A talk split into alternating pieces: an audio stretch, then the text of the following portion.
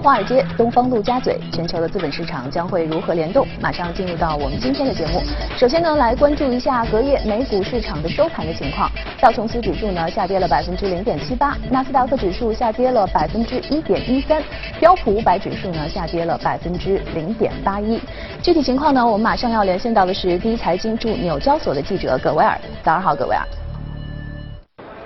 早上，主持人，隔夜欧洲央行利率会议上将今年欧元区的经济增速预测从此前的百分之一点七调降至百分之一点一，拖累美股承压，金融和非必需消费品板块承压显著，三 M 和联合科技领跌，导致纳指和标普五百指数盘中双双跌穿关键的两百日移动平均线。为了应对区域经济增速放缓，欧洲央行同时宣布了将会推出新系列的定向长期贷款。而在个股方面的零售超商巨头克洛格公布上季度财报，虽然线上销售在2018年的时候实现了百分之五十八的增长，但是依然没有能够帮助这家传统超商在和沃尔玛和亚马逊的竞争当中占据有利地位。财报显示，该公司上季度每股盈利四十八美分，不及华尔街预期的五十二美分；净收入二百八十点九亿美元，不及市场预期的二百八十三点八亿美元。同时呢，克洛格还给出了一个二零一九年的疲软的业绩展望，令市场失望。该公司的股价盘中一度重挫超过百分之十二。美国经济有望在今年七月份的时候创下战后最长繁荣期的记录。然而，这似乎是一件令到华尔街感到悲喜交加的事情。一则喜，我们看到美联储现在已经暂缓了升息的步伐，美国就业市场依然强劲，去年的经济增速有望达到百分之三，而美股更是一扫去年末的阴霾，标普五百指数年初至今的累计涨幅依然是在百分之十以上。一则忧，根据全美商业经济协会的调查，超过四分之三的会员都预期美国经济将会在二零二一年前出现衰退，而美美林的调查更是显示，基金经理的谨慎情绪到达了二零零八年以来的新高。反映到股市当中，我们看到标普五百指数在过去一周迟迟没有办法站稳两千八百点的关键点位。主持人。好的，谢谢格威尔。其实我们也可以看到，尽管美股呈现出三十二年以来的最强开年的行情，但是新股的市场呢却是异常的清淡。年初至今，仅十一只新股上市，不到去年同期的一半。随着政府重新开门和市况的升温，IPO 的市场呢也在最近开始回暖。此前最长政府停摆，使得美国证监会停止审核上市材料。我身后的这个敲钟台呢，也因此冷清了两个多月的时间。这段清淡期非但没有降低投资者的预期，二零一九年的美股新股市场有望成为史上最为火爆的一年，而热闹的行情也在过去两周拉开序幕。Just because of market conditions, and then further hurt by the government shutdown. So those two things have delayed this um, onslaught of IPOs that we're expecting to see, with Lyft being one of the first ones. 打车软件来福车早前披露了招股书，今年值得期待的明星新股还包括优步、WeWork、Palantir、爱彼迎等等。在排队等待上市的两百二十六家企业当中，有一百一十九家估值在十亿美元或以上，占比达到百分之五十三。some of these technology unicorns that we've seen pile up in terms of the Ubers, the Airbnbs, they're very large companies that have been private far longer than would be normal, and it's about time these companies come out. So we're seeing numbers that could be larger than anything the IPO market has ever seen, assuming all of them get done at the prices they're hoping to. 今年的 IPO 市场可以有多大？复兴资本的凯瑟琳预计。 全年新股数量将超过三百只，集资逾七百五十亿美元。科技企业和中概股将占据主流。如果上述独角兽悉数成功上市，集资额甚至可破千亿，超过九九年和两千年互联网泡沫时期。而问题是，市场能否消化那么多的大单？凯瑟琳表示，可能的情况是独角兽们缩水上市。disconnect between the private valuations that have been very high and what the public is willing to pay will become pretty clear. I think we're going to find that a lot of the companies are going to end up coming public at lower valuations than where they were valued privately. 去年赴美上市中概股数量刷新历史纪录。据复星资本的数据，二十九只中概股合共集资八十五亿美元。明星股包括爱奇艺、拼多多、蔚来汽车等等。 市场预计今年又将是一个大年。 富途控股本周五在纳斯达克挂牌，瑞幸咖啡已向证监会秘密交表，优客工厂、斗鱼都在观察名单当中。复兴资本管理一支 IPO 主题基金，科技股权重达百分之三十四点四，十大重仓股包括 Spotify、Snap、爱奇艺等。该 ETF 过去一年的回报率为百分之零点九五，但年初至今的回报率高达百分之二十八，意味着投资者近期在新股上赚到钱，目前的入场意愿非常强烈。被问及今年新股市场会有什么黑天鹅，凯瑟琳较为乐观。他指政府关门是偶然事件，新经济企业也能够抵御逆周期因素。Really disappointing economic statistics or global growth goes negative. Uh, those are the things that investors are worried about in general. So that affects the overall market. In fact, investors have been interested in this space because they're looking for growth, high growth in a low growth environment. 对于寻求上市的企业来说，在火爆的行情之下，权衡合适的上市节点是门学问。毕竟整个市场的资金有限，如何抢在大单甚至是强劲的同行之前上市，以免撞期，对于其定价以及日后的股价表现尤为重要。第一财经记者李爱玲、黄松琛纽约报道。好的，接下来呢，我们再来关注隔夜欧洲市场的收盘的表现情况。英国富时指数呢下跌了百分之零点五三，法国 CAC 指数呢下跌了百分之零点三九，而德国 DAX 指数呢下跌了百分之零点六零。具体情况呢，我们马上要连线到的是第一财经驻伦敦的记者陈曦宇。早上好，陈曦宇。好的，主持人。周四，欧洲央行会议宣布保持现有的利率不变，并宣布了第三轮定向长期再融资操作，其实质在于向银行业提供新一轮的低成本资金，以鼓励银行增加对实体经济的贷款。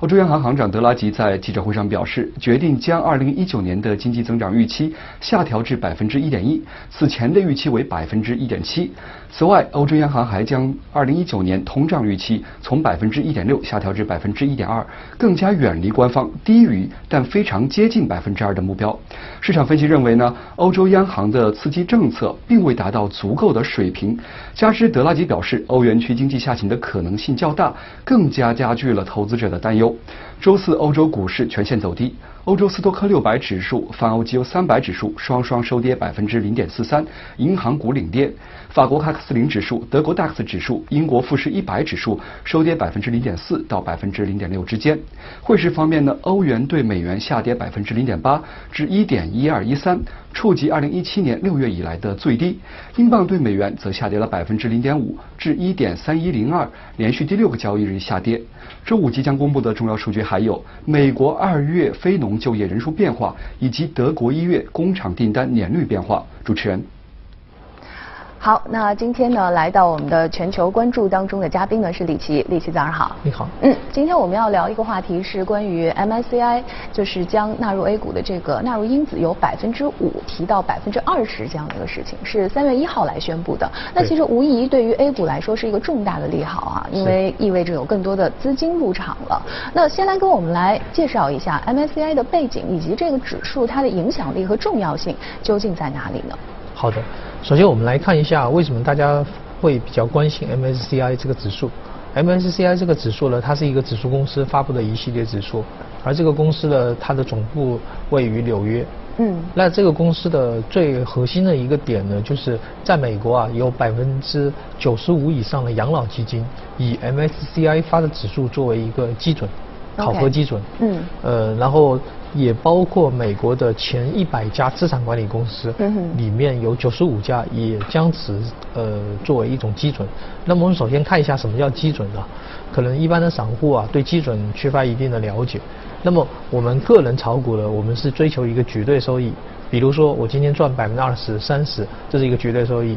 但是呢，对于机构炒股而言呢，他们更注着重的是一个相对收益。所以相对收益就是，比如说我们在中国炒股啊，对于大部分基金公司来考核的话，大家会以沪深三百全收益指数作为一个基准。嗯那么基金经理他的一年的业绩完成的是否好，它是在于是否能够战胜沪深三百或者超越沪深三百多少的一个配置比例。比如说一年。啊，市场是牛市，沪深三百涨了二十，如果你只赚百分之十八，不代表你很强，因为你跑输了两个点嘛。那如果市场涨十八，你涨了三十，所以你的超额收益是十二，那么所所有的超额收益就有一个基准，而对于呃 MSCI 而言，它是全球的一个基金经理一个考核基准，就类似于我们中国的沪深三百指数一样。所以大家就非常关注 MSCI。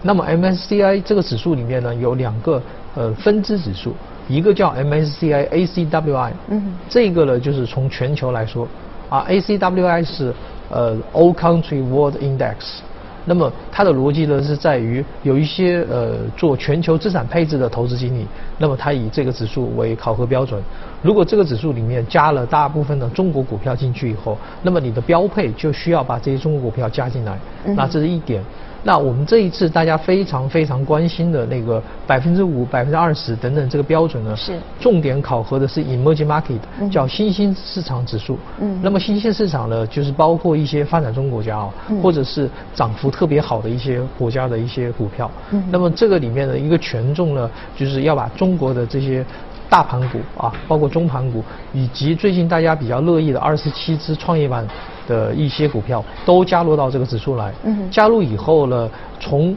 呃五个点啊一路上升到二十个点以后呢，那么中概股的这个中国股票在这个新兴市场指数里面的占比会达到百分之三点三。嗯哼。那这个百分之三点三的逻辑呢，就会带来接近四千到六千亿美金的一个入场资金。嗯哼。那么也就是说，按我们刚才的测算啊，就是说它。它是一个基准，那么这个基准呢，增加了百分之三点三的 A 股，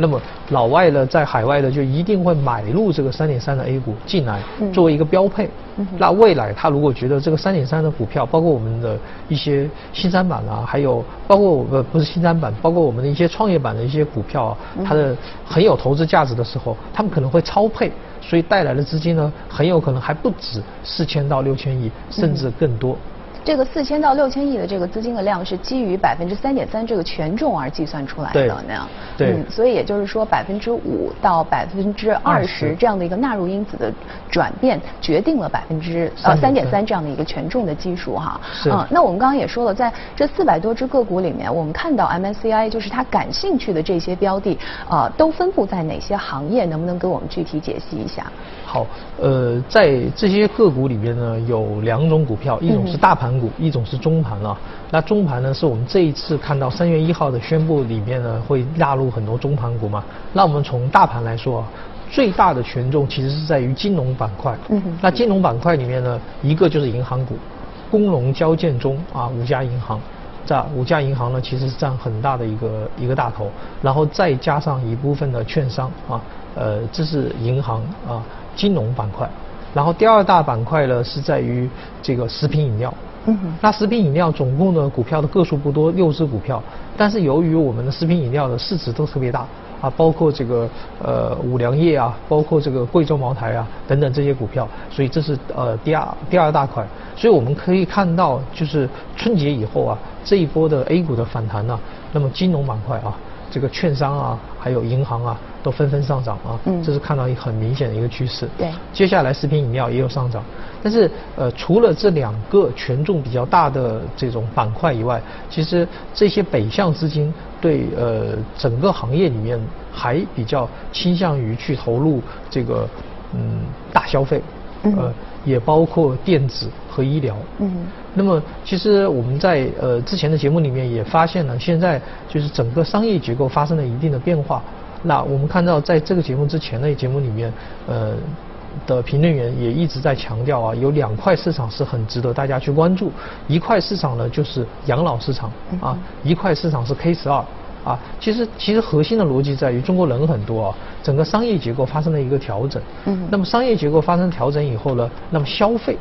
包括大零售这一些东西就发生了很大的调整。我们可以看到现在很多零售业哦，首先去人工化，因为零售业的毛利率特别高，啊净利率比较低，其核心逻辑在于人工占的成分很重。那么我们看到很多无人呃无人呃的一些零售店逐渐兴起啊，然后这一系列的东西呢，都是在中国市场的一个新兴发展的一些东西。那这些的挂钩的就是消费零售，而这也是北向资金啊，老外觉得中国很有投资价值的，所以 MSCI 调整了这一部分的股票以后呢，第一波大家看中的是金融。啊和食品饮料，因为这是权重最大。第二波看中的可能就是我们这个里面的一些这个未来的新方向对零嗯售、电子和医疗。嗯嗯，那么刚才其实您也提到了，就是 MSCI 这次呢也是纳入了创业板的一些股票，因为其实以前它都对于这些白马股啊，就是大盘股特别的感兴趣啊。那这次包括中盘股和创业板的这些股票呢也有纳入，这意味着什么呢？对于市场会有怎么样的影响呢？呃，首先从外资的呃比较保守的态度来说呢，他们以前倾向于投一些市值比较大，嗯哼然后呢这个估值相对来说比较低，然后呢呃盈利相对比较高，然后成长比较快的这种这种头部企业。嗯那么这一次呢，加入二十七只创业板股票以后呢，他越来越意识到中国的一个崛起啊，以及中国的一些高科技的一些核心技术的一些崛起，所以这这样的话呢，他就更多的想倾向于投一些头部的一些有独立知识产权和呃核心价值的这样的一些头部企业，而且是集中在高成长方面。嗯因为盈利和成长永远都是一个对立的啊。当成长很快的时候，它可能盈利相对来说比较偏弱。嗯哼那我们可以看到，在美国过去十五年的一个长流过程中间，那成长的那些苹果公司啊、亚马逊啊、特斯拉啊等等，他们在过去的十五年都有一个很强的一个特点，就是初期的时候盈利不强，但是成长速度很强。嗯到了今天的成长速度已经变变得比较放缓，但盈利变变成一个 cash cow。嗯而这个这一次的这个 MSCI 调整了以后呢，加入了这么二十七只创业板以后呢，它是希望这创业板指数呢未来造就更多的类似于苹果啊、特斯拉这种高的这种现金流的公司，但初期的时候还是以成长啊为主要的一个核心的爆发点。嗯，那我们刚才已经说了，三月一号宣布了这样的一个利好的消息。对呃，接下来呢，可能是要分几个步骤来完成这个从百分之五到百分之二十的这样的一个转变。对那么就您看来，您觉得这个外资的这个资金的进入哈，呃，什么时间可以会达到一个高峰期呢？呃，首先来说呢，呃，逻辑上啊，这个呃逻辑上虽然呃它的纳入是分三次嘛，嗯。从五到十到十五到二十，然后分三次，但是实际上它入场资金不会是呃完全按这个顺序来进来，嗯而是在于三月一号宣布以后，实际上甚至是在三月一号宣布之前就有资金逐渐布局，是。然后然后进场，那么。那核心的爆发点呢，我个人觉得呢，和财务季报的发布期有一定的关系。嗯嗯那么去年的年报，十二月三十一号的年报呢，是陆续在未来的几个月陆续发布。嗯那么这个年报发布以后呢，那么一定会挂钩这么三百多只的个股啊，嗯也包括中盘股和创业板这些个股。那么这些年报如果发布的情况非常好，那么从这一些个股里面就会有一个排名。嗯那排名比较靠前的这些股票，很有可能就是未来的一到两个月之内外资注重资金入场的这样的一些个股。嗯所以嗯事事实上，在最近的一两个月，有很多量化基金啊，都采取了一种新的模式，叫做挂钩 MSCI 的这样入场的这些三百多只个股，它通过量化的方式去进行排名，嗯然后选择一些个股来预测北向资金未来的资金的一个投向。嗯嗯毕竟它是配置类的这种资金，它不会今天进来明天就抽走，因为这样的话它就实现不了它一个配置的一个逻辑。嗯嗯，那么其实也就是刚才您也说到了哈，这个呃在财报的这个发布季呃之前可能会有这样的一个资金高峰流入的这样的一个状态会出现哈，是不是这一点也反映了咱们这个外资的投资的逻辑呢？呃，对外资投资的逻辑呢，它就是比较注重一些呃事实，比如说财务报，因为呃毕竟离得比较远啊，里边的一些商业逻辑，当他不是特别能够感受的时候，他比较看得到的东西就是财务报。嗯财务报里面呢，无非就是估值，然后成长和盈利啊、嗯三个方向。嗯它始终从这三个方向里面去出发，嗯然后寻求里面的一些白马龙头。嗯，所以他的这个投资的概念还是在于看这个公司啊、它的业绩如何，它的本身如何这样子。对嗯，是。好，那谢谢李琦今天和我们的解读。我们再来看一则新闻，在爱因斯坦诞辰一百四十周年来临之际，位于耶路撒冷的以色列希伯来大学日前公布了爱因斯坦的一百一十份亲笔手稿，其中大部分是首次对外展示。这些手稿大部分是爱因斯坦在1944年至1948年间所写的字迹较小的数学推导手稿。此外，还有爱因斯坦1935年写给居住在瑞士的儿子汉斯·阿尔伯特的一封信，以及写给挚友同样也是科学家的米歇尔·贝索的四封信。这些手稿十分罕见，人们可以从中一窥爱因斯坦的个人生活和他所经历的自我怀疑的时刻。据介绍，这些手稿由美国芝加哥一个基金会从一名私人收藏家处购得，然后捐赠给希伯来大学爱因斯坦档案馆。爱因斯坦是希伯来大学的创始人之一，他在遗嘱中表示要将其著作捐赠给这所大学。目前，希伯来大学已收藏八万多份爱因斯坦的物件，包括手稿、信件、证书和奖章等，收藏数量为世界之最。这个冬天，加拿大马尼托巴省的一座小镇上建起了世界上最大的雪迷宫。这是当地一对农民夫妻花重金打造的，吸引了大批体验者。这座雪迷宫占地两千七百八十九点一一平方米，已经被吉尼斯世界纪录认证为全世界最大的雪迷宫。迷宫墙高一米八，穿梭其中想找到出口并不是一件容易的事。一些角落设置了休息区，还有烤火盆。这也是寻找出口的标记物。按照迷宫外指示牌上的要求，完成挑战必须达到几个要求：找到迷宫的中心，找到五个烤火盆，最后从主出口走出迷宫。考虑到一些可能的情况，建造者还为迷宫设计了几个自由出口。迷宫的建造者是马斯夫妇。以往在秋收时节，他们总会在自家玉米地里打造迷宫。